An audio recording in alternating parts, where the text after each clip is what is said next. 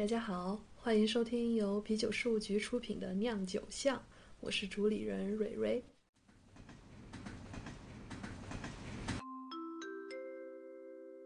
今天坐上了高铁，来到了离昆明一百公里外的小城玉溪，这里诞生了著名的香烟品牌红塔山，被称为高原明珠的深水淡水湖虎仙湖也坐落于此。凉米线、冰稀饭、酱油鸡，每次来都让人胃口大动。还有本期我们的嘉宾，来自云南独立精酿品牌杯舞的创始人和酿酒师马跃，马师傅。Hello，你好，你好，来先碰一个。马师傅给大家介绍一下杯舞吧。第一次录节目有点紧张。千万不要紧张，紧张可能是因为酒不够。我是来自云南玉溪的杯舞精酿，然后。我们这个品牌呢是创立在一二零一八年，最早的就是一个就是驻店酿造的一个小型的酒馆，慢慢的加了设备，然后扩了店，到现在，啊，就是因为自己喜欢喝酒，也喜欢酿酒，然后前后也拿了一些奖项，现在呢，相对于店里面生意比较稳定，酒呢也还是得到了一些人的认可吧。对 我我挺认可的，马师傅酿的酒很不错的。最初是怎么接触精酿的？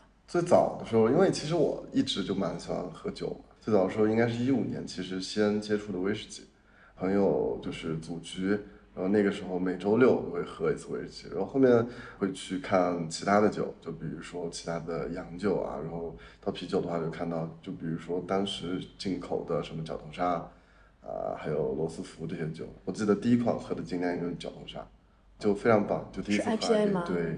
六十分钟，是不是当时觉得那个酒太香了？对对对，然后然后后面喝了就觉得，哎，这个啤酒跟平时不一样。后面哎觉得挺有意思的，就开始各种买各种喝。最后呢，还是我觉得跟好多酿酒师一个点是一样的，就最后喝不起酒了，然后自己觉得想酿酒。呃，有这个目的去转为家酿的，就是为了省钱的。发现 其实家酿也是个坑，也更费钱，并不省钱。当时你开始尝试家酿的时候，一开始算顺利吗？包括你操作啊、研究啊。呃，那个时候就就加酿的第一本书嘛，就这个高大师的那个 喝自己酿的酒，对，然后先看了一遍书，然后做了一遍笔记，就就一本笔记本，差不多记了半本，就是看那本书记的，然后好就开始做酒。呃，一开始其实还是算顺利吧，但是第一批酒记得呃是小麦，然后。还是肯定，现在想一下，肯定还是有一些问题，特别是喝完酒打头嘛，因为高聚醇太高了，杂醇太多了。对，杂醇太多。嗯。你开始玩家酿的时候，就是在你周围有人在玩吗？没有，就只有你一个人。对我们小城市，就确实本来氛围不是很好，哦。就是甚至都没有人可以去交流了。对，没有人交流。但是那个时候有一家精酿酒馆，应该是玉溪第一家精酿酒馆，应该是二零。一六年还是一六一六年底一七年，那很早了。当时他们拿的酒就是高高大师的酒，正好看那本书嘛，对，就就还蛮有致敬的那种 圣地巡礼。然后经常就去那个婴儿肥啊，对啊，莫里拉格，对，然后然后一直在喝跟。老板也会有交流交流啊，但是他自己不酿，后面就自己做了酒，就会带去给他带去给他尝，或者说带去他店里面给他的客人一起来啊，说帮我尝一下，啊，这个我做的酒，呃，其实一开始酿的没有那么好吧，后面慢慢的开始做一些酒花类型的酒，大家觉得好喝的话，就是我第一款、第二款做的 IPA，第二款就到 IPA 了，对对对，没有第二个酒做的世涛，就是第二批 IPA，但是我第一批酒的话。也有问题，就有一个小小小插曲、小故事。我一个非常好的哥们儿，他的大学同学在天津，当然现在也是同行啊。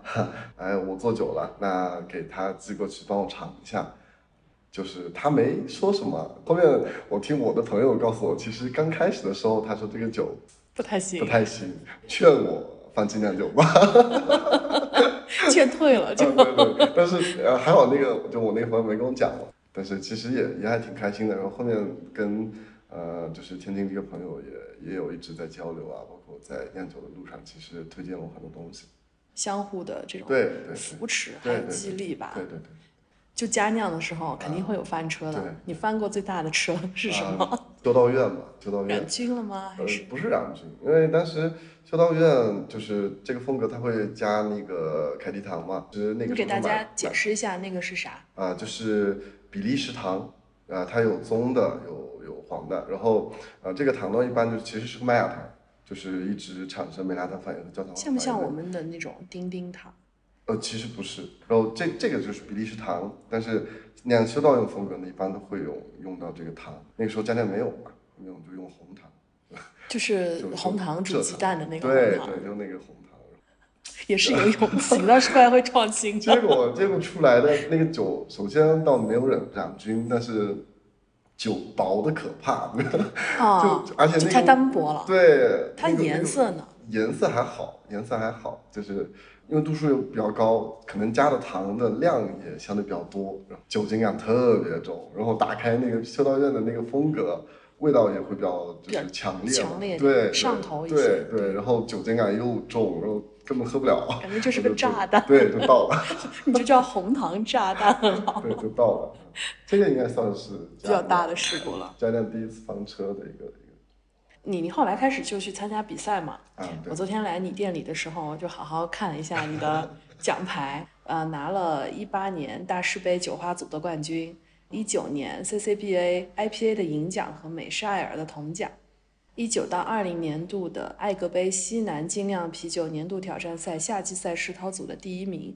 然后还有夏季赛的总冠军。二零年雅基马佳酿邀请赛酸啤和其他风格组的冠军，二零二一年 CCBA 比利时艾尔和 IPA 组的银奖，二零二一年中国国际啤酒挑战赛一星的天路奖，这只是他获奖的一小部分。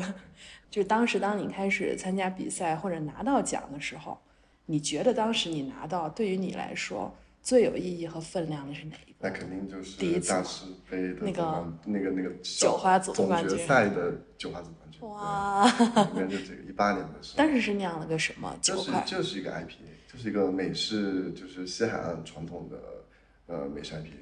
呃，其实是这样，就是一八年的时候，六月份还是八月份，我忘了，第一次参加比赛。怎么想着要去参加比赛？呃，刚才我们有聊到，就是在玉溪本土是没有没有人可以去跟我交流的啊、但是其实，在昆明有，就比如说我们的同行方师方飞方师傅，那个时候他也就帮我一直在长久，因为我家酿出身，他也家酿出身，交流比较多，啊，然后后面他就说你可以去打打比赛或者怎么样，啊、然后就告诉我哎有大师杯这个东西啊，那个时候一对一八年的五六月份第一次知道啊有这个东西，啊，然后到八月份的时候第一次投了，我觉得还算满意的一款 IP。然后大师杯的规则是你必须要在这个小组赛拿了名次，你才能够参加总决赛。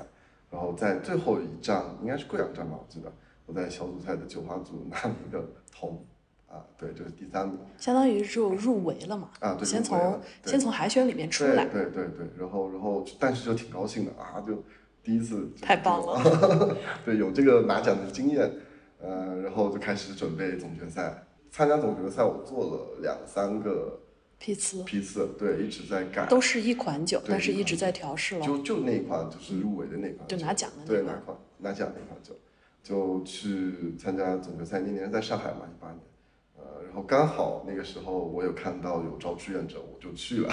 其实我在现场。对，其实我在现场啊，对，我是志愿者，当时我也没想到嘛。然后，但是在参加比赛之前，我给那个就是方飞，就是我们方师傅，有有有喝了我的那个 IP，他觉得可以，你进步特别快，然后这个 IP 厉害，然后应该是可以拿个名次什么的。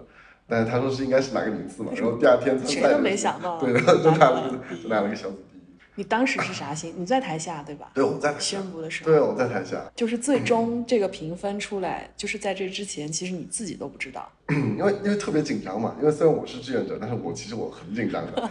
你很想关注，但是又要又要显示的很对，但是你不能去问，不能去问呃裁判啊或者怎么样，就是你做好一个志愿者，但中间有休息的时间，比如说到中场啊饭点对中场啊之类的，呃但是我们那个时候参加报名的话，手机上其实就可以查分了啊，但是我就查到。说是小组小小组第一名是我的酒，哇！当时激动坏了，然后我就去问，我说这个是不是我这个这个第一名指的是第一轮，就是因为它有个初赛嘛，就是第一轮评评奖，说第一轮第一名是不是之后还要再去评那那可能如果之后再去评，是不是名次会有就是有有有有变化啊，或者怎么样？呃，后面告告诉我就是，其实那个成绩就是呃，你就是这个小组的第一，然后小组第一的话，所有组别的小组第一可以去参加一个 BOSS 的一个决赛，就是去评出一个全场的冠军。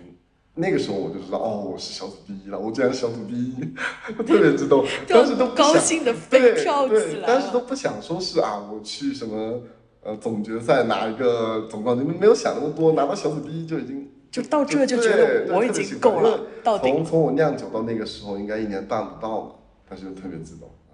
然后我又在现场，那是我自己去啊这个感受上台去领的奖，应该是脸都已经笑成 对笑笑的合不拢嘴了。是挺开心的。就就反正就是从那个比赛以后，慢慢的越来对这个东西其实其实是一种鼓励，认可嘛对，然后慢慢的做的就也越频繁，然后越多，然后才到后面，然后我开了一个小店，这样。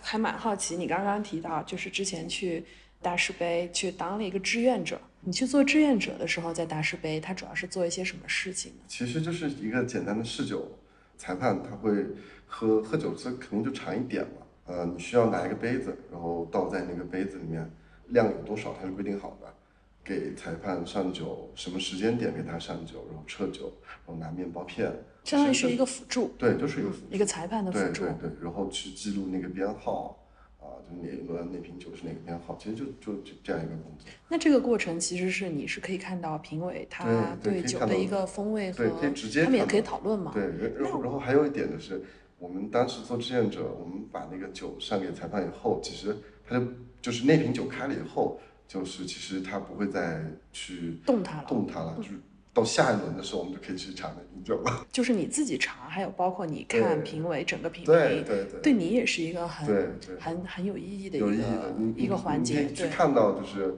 因为那个时候是大家都是进总决赛的作品嘛，那肯定不会差嘛。所以说大家的水平其实至少是是是 OK 的。所以当时你可以去看到，就是其他的家酿，呃，大家的水平在哪风格？在哪对对对对，非非常，我觉得非常好的一个过程。那这个志愿者当的是真值得，是是同时还现场获了个奖，简直挺了，高兴的。一箭双雕了。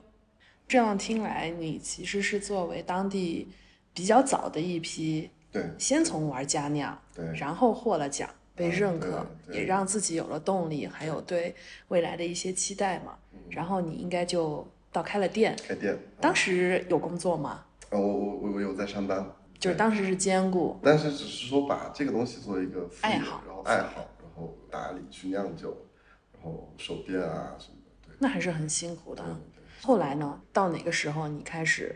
反正你现在是全职嘛啊，，对对对，做酿酒还有管理店铺这一块。呃，差不多到一八年底一点的话，这家店开的，那个时候还在那个我在一个国企上班，啊、哇，对，在一个国企上班，然后因为自己喜欢，然后爱好，然后开了家小店，但是挺累的，因为开店嘛。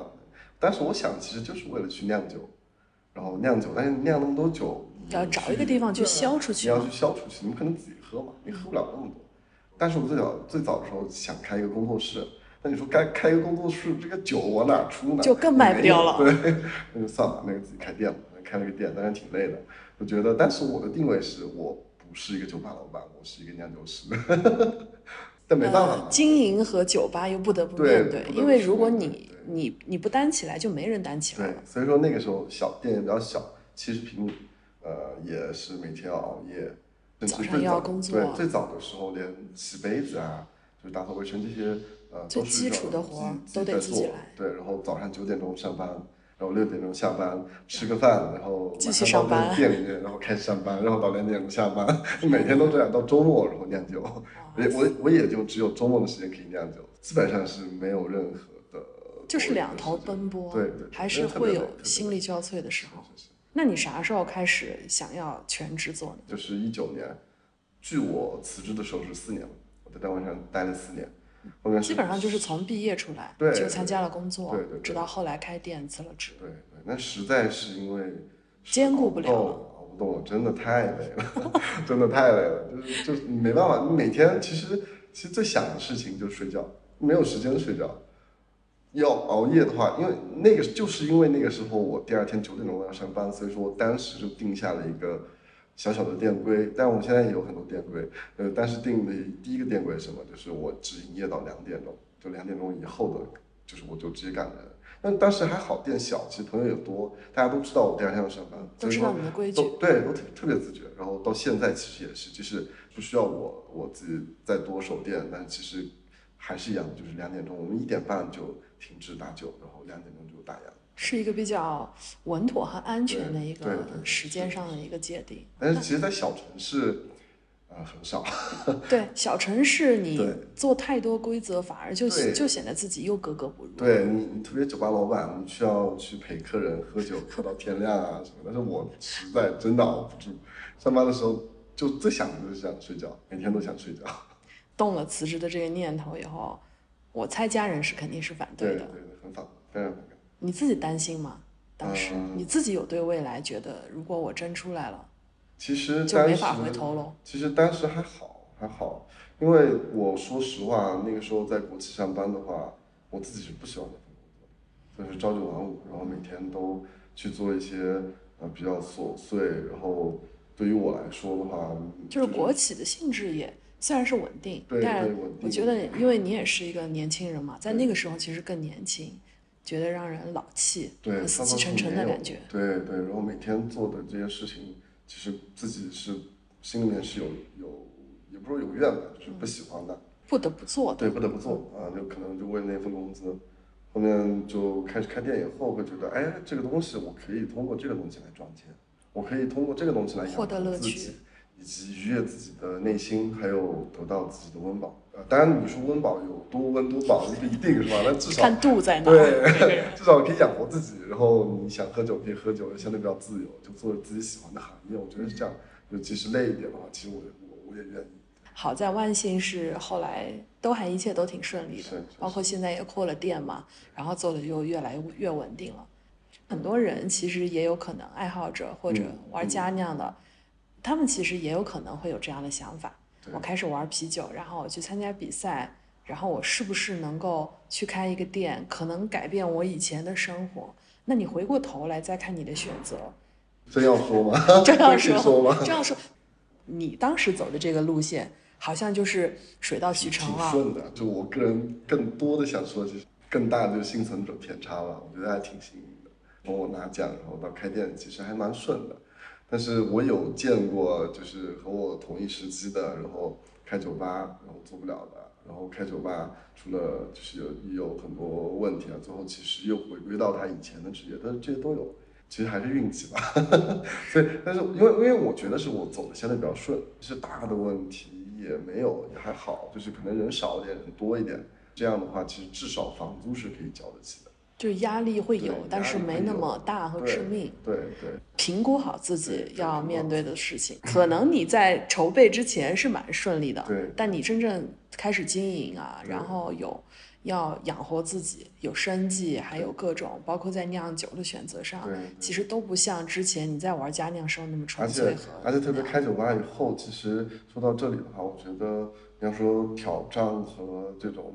困难是我个人觉得，就是你要去怎么去妥协你自己和你自己想对你自己和市场的一个东西。就因为我自己做酒嘛，呃，市场特别是我们小，就算是四五线城市，它这个接受的人群没有那么多的，就是他知道什么 IPA，其实知道人不多。但其实更易饮的话，比如说小麦啊这种类型的，啊，但是其实我自己是非常不喜欢喝小麦，以及非常不喜欢做小麦的。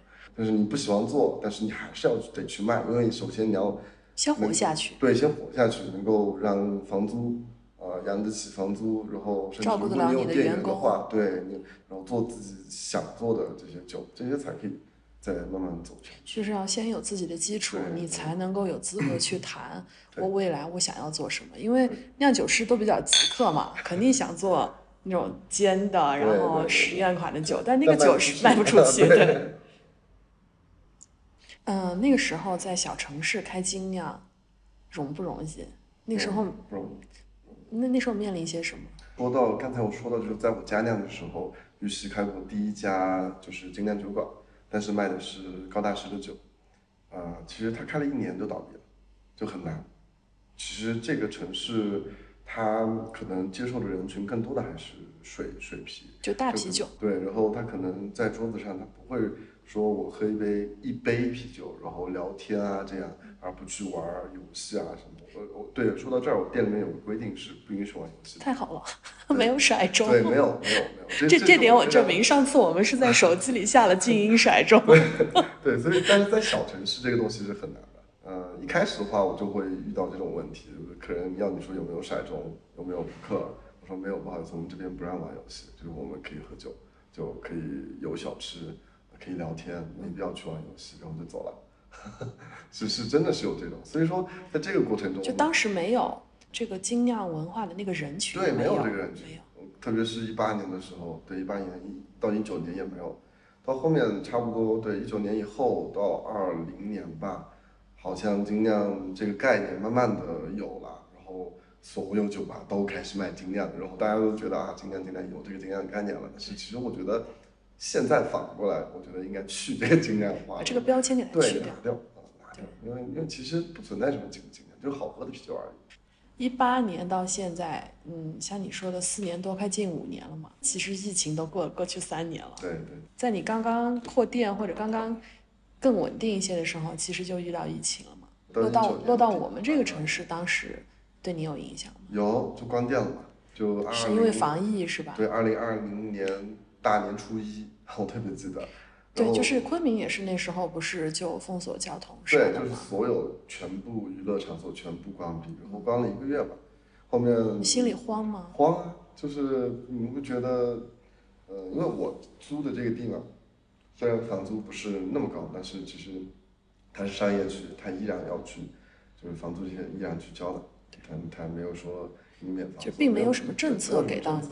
嗯，就停了一个多月，到三月中旬的时候复工，复工的话没有人，很正常。对，没有人，一直没有人，可能到五月份吧，慢慢开始回流，有那么一波报复性消费，那也是五月份的事，坚持了半年，半年，对，一至少一个季度，就是非常非常惨淡的这个，当然也送外卖，但外卖那个杯水车薪嘛。当时也没到撑不下去的那个。呃，也也还好，也还好，因为之前就是虽然遇到这个东西了，但是一个是房租相对低，第二个因为是我自己守店，那我还之前因为面比较店比较小，那我还有一个员工，其实就两个人嘛，呃，我需要支出的成本的话，一个可能是这个房租，一个可能就是另外一个员工的工资，是至少是可以撑的。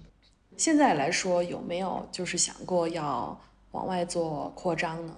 近一点的话，比如说到到昆明呢？有有有有，一开始开小店的话，其实还好，就是你养活你自己，然后有一个店员帮你打理着一起去做。但是现在店扩了，我这边呃现在总共一百五十平，然后外面有八十平，那么其实算下来有二百三十平。有之前的两到三倍大。对，现在我还店员工有六个，有有这个压力。这个时候再遇到那个时候的疫情的话，可能我压力会更大。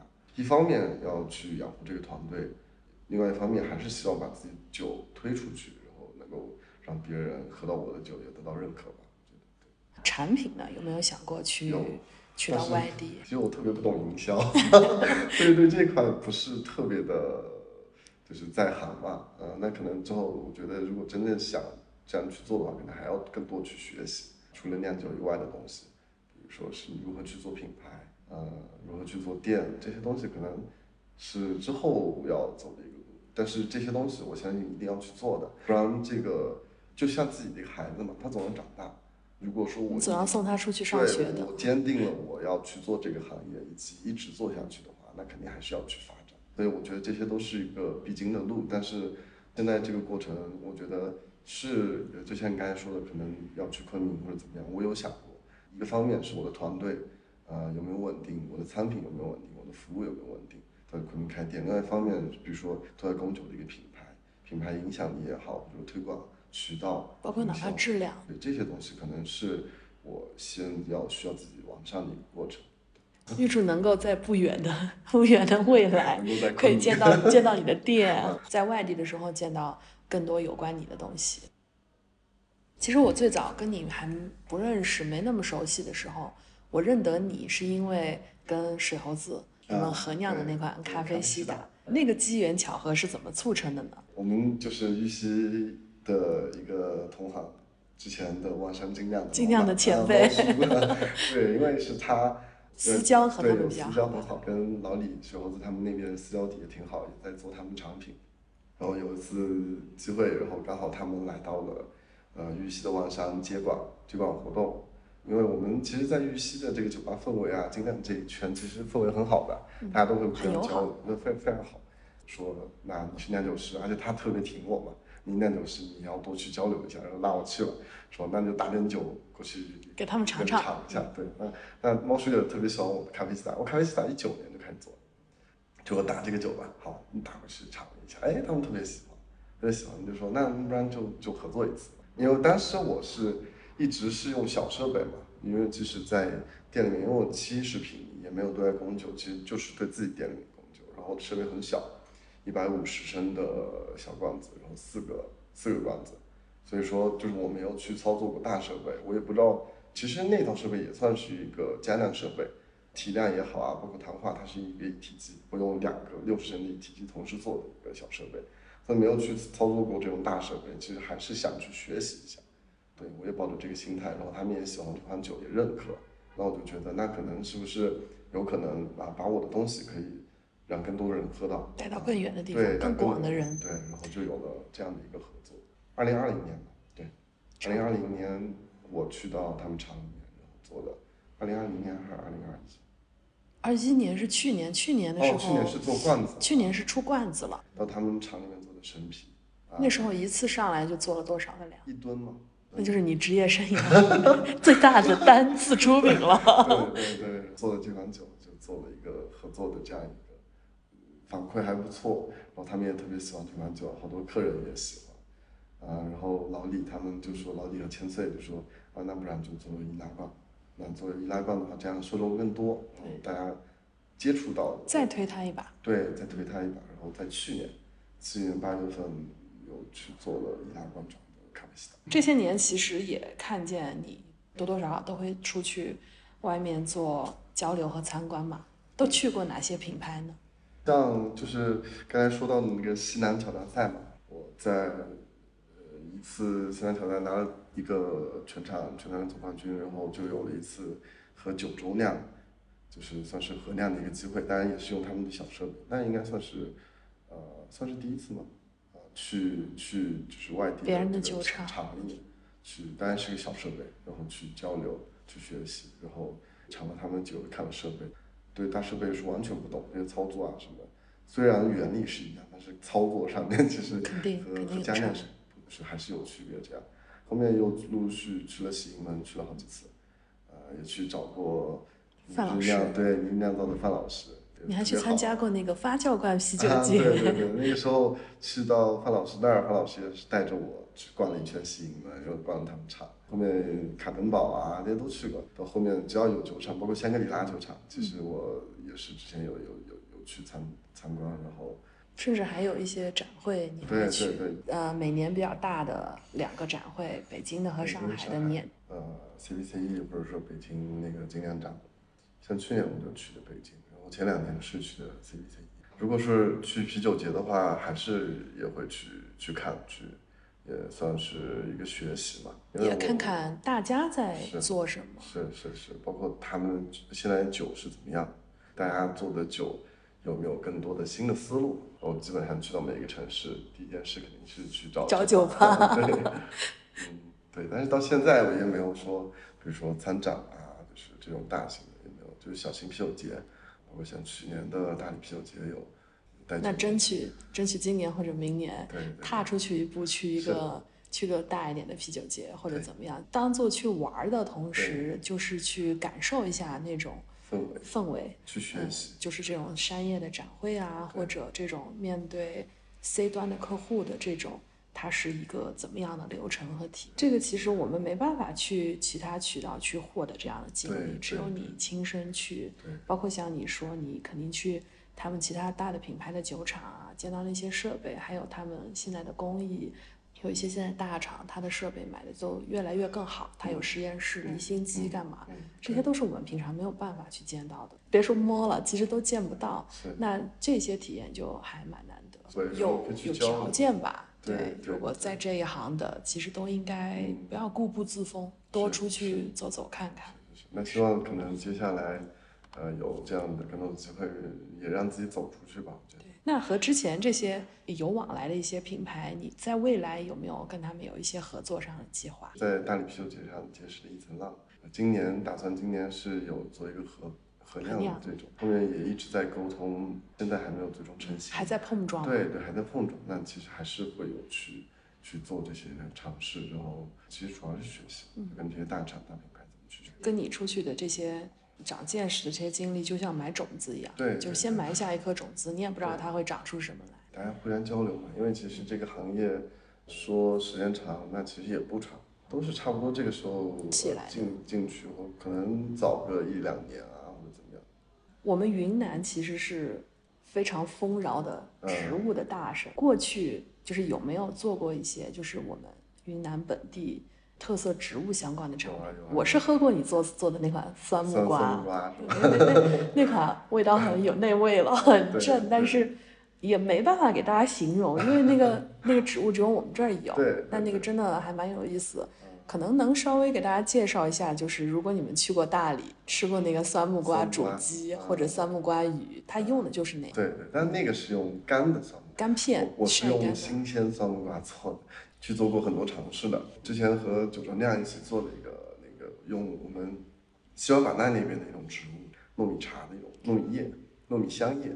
哦，我不知道，我喝过糯米茶。但其实糯米茶就是加了那个糯米糯米香叶和那个糯米香叶混合以后的一个东西。但那个时候当时是去九州酿就做了一款，用那个糯米香叶做的一个奶油艾尔这个风格。但其实奶油艾尔其实更像偏拉格的一个酒款。它应该是突出在香气上，那个糯米纸的那种香味。不知道你知不知道另外那个东南亚的那个叫斑斓叶啊？知道。绿的那个。对对对。它也它也是有那种玄米，然后那种糯米的香味。我觉得可能他们应该是差不多那个那个那挂的。会有这个感觉，就像刚才说的酸木瓜也好，包括呃咖啡，就是咖啡西打，其实我用的就是云南的小粒咖啡，对小粒咖啡卡蒂姆这个品种咖啡增味的西打酒。其实有没有猎奇的那个 左耳根？啊，对，左耳根没做过，左耳根这个没做过。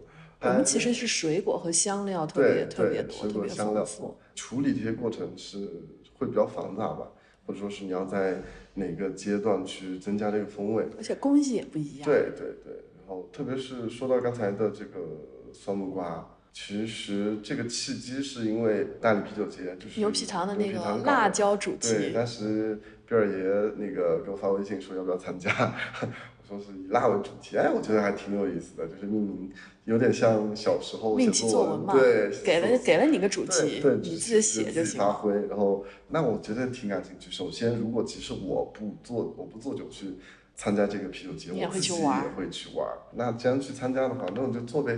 我就想半天这个辣，因为这个辣其实很难做，就是因为辣它是一种刺激感，它痛觉，对痛觉，它不是味觉，所以说你要在这个辣上面怎么去体现呢？如果是一个刺激感的话，你在喝酒的时候有这个刺激感，不见得是一个非常意淫的、非常好，不见得是个愉悦的事情。东西，想过很多种，比如酸辣、麻辣或者怎么样，但突然有一天想到，就是呃，你刚才说到是酸木瓜干片煮鱼或者煮鸡，对吧？但是我想说就是那个酸木瓜。蘸那个辣椒面，我不知道你有没有吃过。有，我们在云南不是说拿个报纸蘸辣椒都可以吃掉。对对对对。所有水果只要加上那个，就酸的水果。就是。可能大家不理解我们为什么要去蘸那个辣椒面。我觉我我后来也跟外地的朋友说，我觉得我们这个吃法是在互相成就。辣它可以激增你的那个水果的甜，对还有水。但是同时，如果是酸的呢，它会被那个辣降低一点。我们甚至有那种辣椒面拌草莓、拌芒果、菠萝都有。但木瓜真的是太酸了。其实这个这个灵感就是我当时做这款酒的灵感就是就是来源于这个酸木瓜。蘸这个辣椒面的这个，它那个过程有点咸。后面，但是我是选择一款用酸 IPA 做的基底，因为 IPA 的话，酸 IPA 的话，它会带来很强烈的那种，比如生芒果啊，就是生菠萝啊，但它的这个看，看你酒花搭配，会带来这种香气。酸木瓜首先其实就是最原始的木瓜，到现在后面大家吃的那个木瓜，呃就是那个番木瓜，软的那种，就是种番木瓜。榨那个木瓜牛奶那对，种那。那个番木瓜其实就源自于我们这个酸木瓜，新的品种对新变新品种变种以后，对改良所以说这个酸木瓜是最早的木瓜。我不知道你有没有见过生过，酸木瓜的生果。我见过，我我还特别喜欢，就是在你不切开的时嗯时候，它非常香。非常香我从小都有一个习惯，就是因为现在其实还蛮少了。我我跟我妈妈如果见到卖，我们会买大概四个左右。嗯然后我妈妈那边不是我妈妈那边床头放两个，啊我放两个，它就是一个天然的巨好闻就是很热带，但是很淡，很舒服。然后我们一般摆到稍微熟一点以后，我们就嗯切片。对，所以为什么会选择用酸 IPA 做基底？就是首先酸木瓜它本来就酸嘛，那我希望它的酸不只是它的就是木瓜本身的果酸带来的，那其实我做一个开勒萨尔一个前酸化，其实它的优雅的乳酸和这个果酸搭配会更好一点。然后 IPA 的话，它就是热带水果的风味嘛，就像你刚才说的，其实这个木瓜酸木瓜它本身的香味就非常的对，非常迷非常人。这样一个搭配以后，再加了一点点，也是用云南丘北辣椒做那个太会了。那个辣椒，因为 它其实辣椒也很有讲究的，香度会比较香一点，然后再进行干炒，就是不加油的干炒。就是我们说的干贝、干贝对干干煸，嗯，干煸啊，这个词，对，干煸，干煸以后的辣椒，然后我再加进去，风味是这样的。但是最早是模拟的，就刚才说的这样就就听起来这个制作的过程和工艺就真的很很很很有那个味道对，。但是但是你说像我们酸木瓜蘸辣椒的话，其实那个辣椒面里面它会有一点盐，对吧？或者有一点点味精和香料，对对，但是我当时也有想要不要加一点盐，这样去更模拟、更还原那个那那个感觉。后面但是我发现加了盐以后，它的清爽度就就不是特别好，就相对会更厚重一点，会稠一点对，更稠一点，但样子。口感上其实没有那么硬了。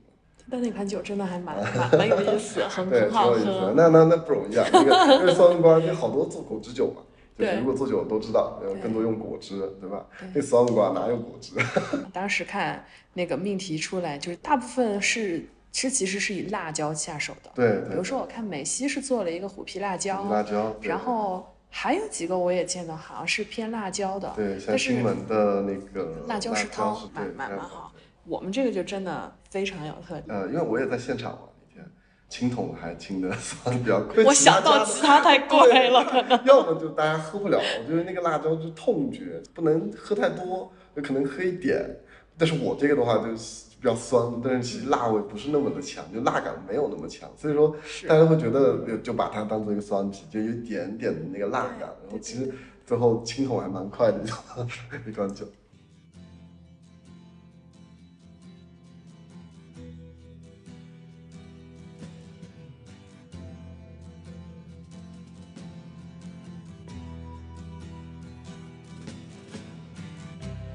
Ground control to Major Tom. Ground control to Major Tom. Take your protein pills and put your helmet on. Ground control to Major Tom. Seven. Commencing countdown engines on. Three, two. Check ignition and may God's love be with you.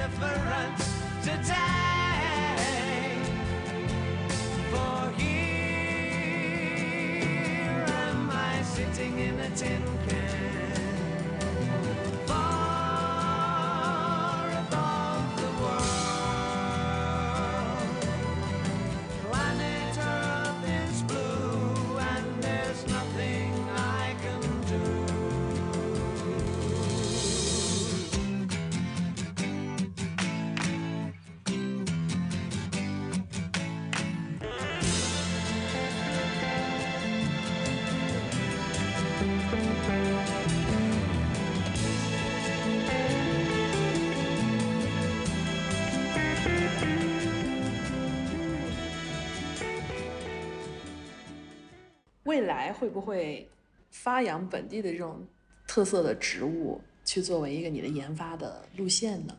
我个人不太喜欢，因为在啤酒里面它更讲究的是平衡嘛。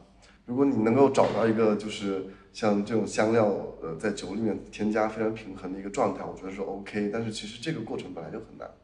你比如说云南菜也好，就是东南亚的菜品也好，其实它不只是它的香料的味道，但它肯定还有它的食材、呃做法配料啊各方面是不一样的。那其实，在酒里面去怎么去体现，我觉得不见得是一个非常平衡的事情。但是我觉得我会在这个方向去做一个保持创新，尝试对尝尝试和创新，更多还是以呃，比如说啤酒的一个适应性，以适应性为基础去做自己的一个产品。云南也是出菌子，啊野生菌的大省。对对。到目前为止也没没没见过啥，比如说松茸啊什么酒菌子的味道，不太容易在酒里面能够让它。这个东西我去尝试过去尝试。你做了哪哪种菌？呃，我做过干巴菌。哎，干巴菌是松茸味道最特别的一个。但其实是这样，就是我我还专门去请教了调酒。不知道瑞你知道吗？就昆明有一家也是用干巴菌做的一个鸡尾酒，在哪家？我可以去喝。是叫什么名字？我回头给你问一下，我忘了那个。但是后面我去问到了那个调酒师，其实他们是过油，干巴菌你要出那个香味儿，一定要过油。相当于就有油鸡枞的那种做法对，对，它是要出来它是要去过油的。过油完以后呢，然后再去进行蒸馏也好，或者做成是不是有有一点都开始偏分子一点的对对那种了？对对对，就是就就这种东西，要去在酒里面去体现的话，非要去做也可以，但是呢，有点太牵强了。对成本，第一个成本确实高，对，太高了。干巴大家是不知道我们菌子有多贵五贵。百块钱一斤，就一市斤一个单斤，对吧？差不多。，松茸就更贵。对，松茸更贵。那后面我当然也试过，就是比较便宜的菌子啊，或者怎么样，但是其实可能大家猎奇心会比较强，但是你对于这一款酒的适应性到底有多高，它的平衡度到底有多高，不见得。那可能我们吃的菌子啊，很香很鲜，但是可能这个香和鲜是在烹饪里面，它需要，就像我刚才说的过油也好啊，或者说有爆炒也爆好，炒也好？高温也好啊。但其实，在我们酿酒中，可能需要，可能是我我自己在这方面呃还不够精吧，或者还没找到一个更好的就体现它的体现它的一个方式。对不一定是所有东西都适合加在对，但。是还是要去尝试嘛，一个学习，一个尝试。然后包括你说到没有，其实也有。之前我记得好像有用牛肝菌在做，比较比较常见的就是用黑松露嘛，本身就有它石涛搭配独特的味道。你这么说，是松露和石涛就对对对只是说是像我说干巴菌啊这种，其实 可能一个是成本贵，一个确实你要去处理起来没有那么容易去体现它的风味。我觉得做出来可能就是一种有意思，或者说所谓的我们这种故乡情、这种情怀的感觉对就是自己。如果外地嗯外地朋友他没有吃过这个菌子，呃，他他其实 get 不到这个我们的这种想要传达的心意或者怎么样这种，对你折耳根去做酒，OK，就是可能比较比较猎奇，太硬核了。但但是可能没有多少人会喝吧。不对，我也是觉得，虽然我也很爱吃折耳根，但是我我觉得我未必会一直一直喝那杯酒压力会有点大这。可能还是要去找到一个平衡点，更好的酿造的工艺去体现它的风味，去硬凑。就比如说我啊我啊我云南品牌，我就一定要去突出云南的东西，就是云别别的地方没有，然后我去硬凑，但是其实做出来就不平衡。那我觉得这个已经失去了做酒的意义。不去跟随和刻意的制造这个噱头。对对，如果合适，我是很愿意的去彼此发扬嘛。我们说短期一点吧，今年你大概有一些什么样的酿造的计划呢？那现在不是呃有昨天你有去看过，就有个小小厂房，啊那个小厂房现在是年产是大概在多少的呢？三十吨左右，就是其实挺小的一个，就是六百升设备嘛。第一步的话，还是想去怎么把这个酒往外推出去。当你酒能够走得动了，然后你你才会去做就是加罐啦，更多的情况。它是一个良性的循环，对对要货品轮转起来，你才有缺口，或者你才有酿造的可能。对，所以说在这方面，我可能，呃，就像你嗯刚才说到的扩张或者怎么样，可能还还会再去开家店，就是可能两家店的一个吞吐的这个量可能会相对，嗯，就是能够让，比如说我要去再加罐子啊，或者再怎么样，或者对外销售的一个品品种嘛，加起来的罐子没有那么多的罐子，所以说品类也不可能做的太多的尝试嘛。因为首先肯定还要基于就是满足店里面的一些常规款的一些需求。上次咱俩见面还是今年年初的时候，对，那时候你承办了那个云南精酿的年会然后这个年会呢，主要面对的其实是呃偏从业者和爱好者一些。我自己来看是觉得非常的辛苦，对我们的体验来说是整个筹备和企划到落地，我们觉得都很棒，都很有心。那现在回头来看，你你身在其中，作为嗯组织者，你现在来看，你做了这件事情，你有些啥感受？首先是特别苦，呃算是个自发的，其实非常自？发我们是我们其实应该好像没没有一个没有所谓的协会，一直都没有，更多是自发性嘛。然后应该是在一九年，对，一九年年初提奖的玩笑干干哥，嗯，刚哥，啊，对他有发起了这样一个，就说过年前让大家聚一下，大家是一年到头了，平常各自在各自的城市对忙，对，一一九年的一月初，在昆明的云酿，差不多三十多个人聚会，就是我们一群一群一群从业 酒对，从业就是就是这个酿酒师拿一桶酒，那个酿酒师拿一桶酒，老张那个云酿的老张那边张哥给就是在他那儿提供一场地，我们一起去交流去喝酒。好，那第二年一个新开之前新开的一个酒吧说足够大，那他也可以来组织。第二年有了，第三年在顽皮是吧？然后第四年在我这儿，但其实这个过程是非常辛苦的。首先这个其实组织从第一届的三十个人，然后到一百个人，然后到今年是两，在我这儿有两百两百家，把这二百四十平的店里里外外都占满。对对，而且那天你还记得吗？就下雪是吧？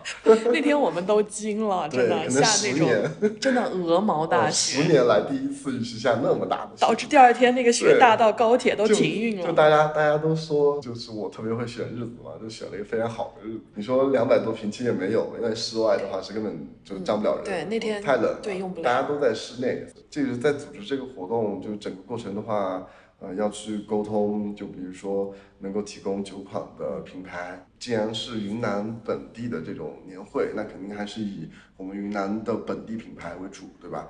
然后去协调他们出什么酒，酒款信息是什么，然后寄送啥时候方式寄到啊对，你要去提货，然后这些当然是酒的准备，然后在餐饮上面，就比如说你们来了。我们可以提供给你们一些什么东西？我们合作了玉溪的，也是一个自酿的一个餐厅美食堂，非常优秀的餐饮，我们一起合作了，然后他提供餐，然后包括甜品台也是我们玉溪非常有名的喜迎喜迎的甜品台，然后但是做，那我这些东西要去考虑到，就是因为第一次除昆明以外的地方来办这个活动，那肯定还是希望大家的这个积极性也好，然后能够照顾到更多的人。所以说，在这个过程中是其实挺辛苦的，前前后后准备了两三个月，大家都会很开心，从业者聚在一起，然后多交流。大家其实从业者都在各个地方嘛，有一次机会，大家都在一起，然后都能够品尝到每个厂牌的作品，那其实这个挺难的一件事情。所以我觉得这个契机是非常好的，虽然累一点，但我觉得特别开心。首先，这个活动就没有人组织？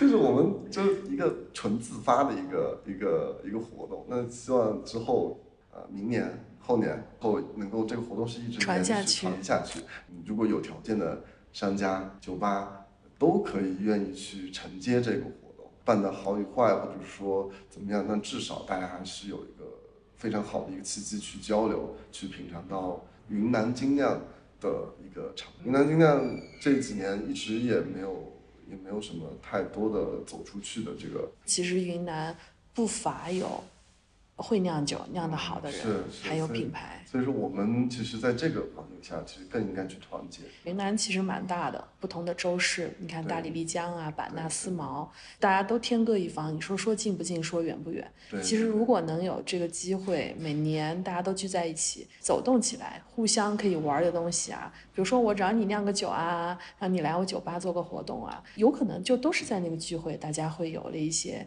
交流，还有一个共识嘛。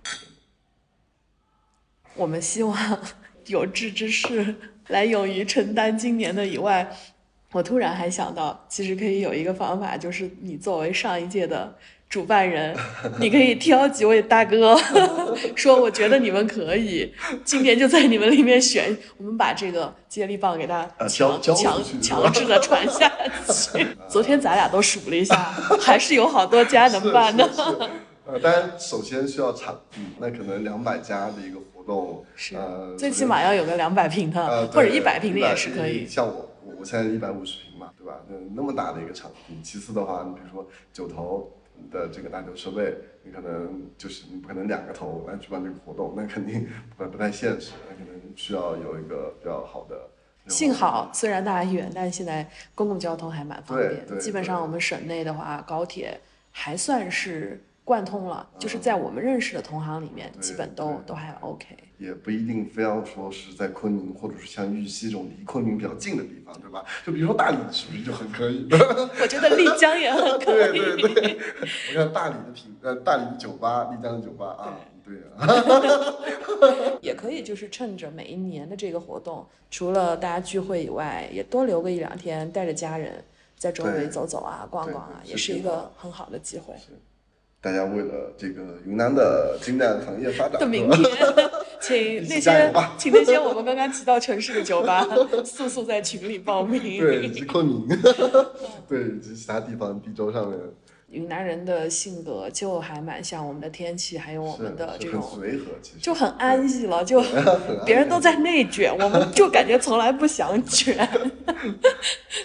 对于啊、自己品牌的发展啊，就就没有没有那么强的攻击性，也不是攻击性吧，就是一个更好的就是速度也好啊，或者怎么样也好的一个提升吧。因为刚才也说到，我还是基本上每年都会出去嘛，就是上海的展会也好，北京展会也好，但其实很也基本上没没能看到云南的这些品牌，包括包括我自己，那可能这也是我需要去加油的地方。那云南其实真的有非常多的优秀的品牌，哪怕个人，哪怕对酿酒师，对对，其实大家都要走出去多交流，然后让其实大家都能够看到，其实云南精酿人都在努力的。对，而且云南人那么能喝，对，要把这个又能喝又能酿的这个，我觉得美好的一个印象和传统都都给它带出去。对对对对，是只有这样的话，大家团结起来，然后更好的发展。这样的话，整个氛围，整个云南的氛围，不管说是做品牌也好，做酒吧也好，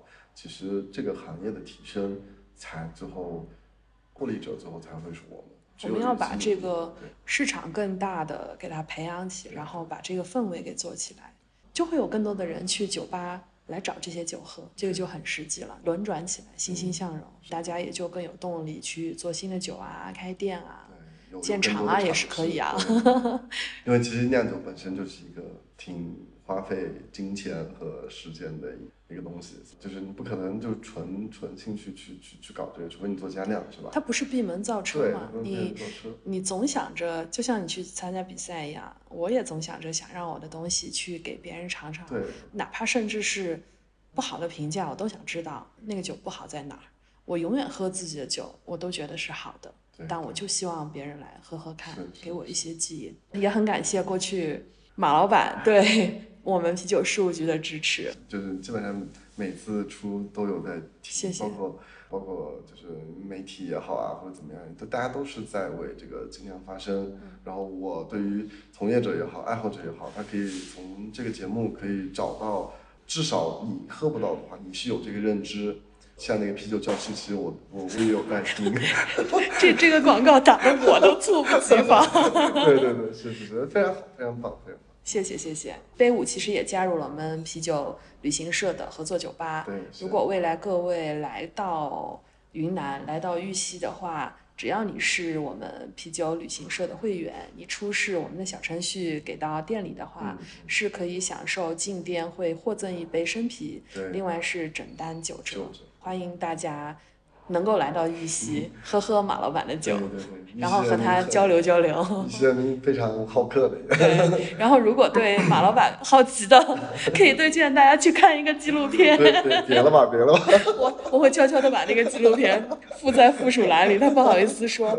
谢谢马老板的招待，这次来聊得很开心，喝的也很开心，酒很好。预祝今年你的各种都顺利，谢谢谢谢谢。好。